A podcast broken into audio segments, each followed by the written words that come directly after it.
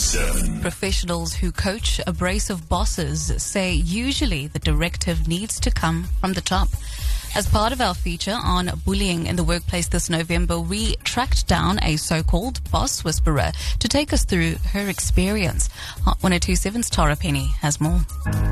It's called boss whispering in a way. When you think about horse whispering, why do horses attack? Because they're afraid. Well, why do bosses attack? Because they're afraid. so you have to calm the horse down, calm the boss down.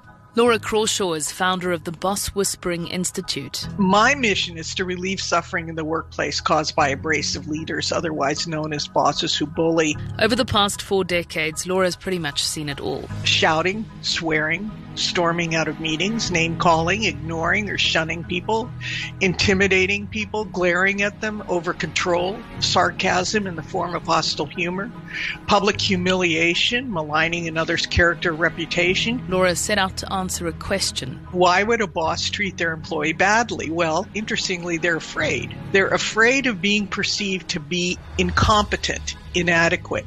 And there are behaviors that come with this fear. And the basic defenses are fight or flight. And so what they do is if anything stands in the way of what they're trying to achieve, they get very anxious and then they go into fight mode. And pressure needs to be applied from the top.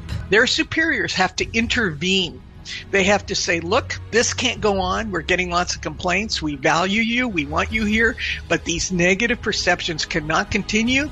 And if they do, we will be forced to and fill in the blank, whether it's terminate, demote, or whatever. There is some good news, though. Laura says the vast majority of these abrasive leaders end up embracing the process of change. And the coaching, interestingly, it goes very quickly. It's like eight to 10 sessions because we're dealing with bright people who are, you know, now motivated to change. Tara Penny, Hot 1027 News.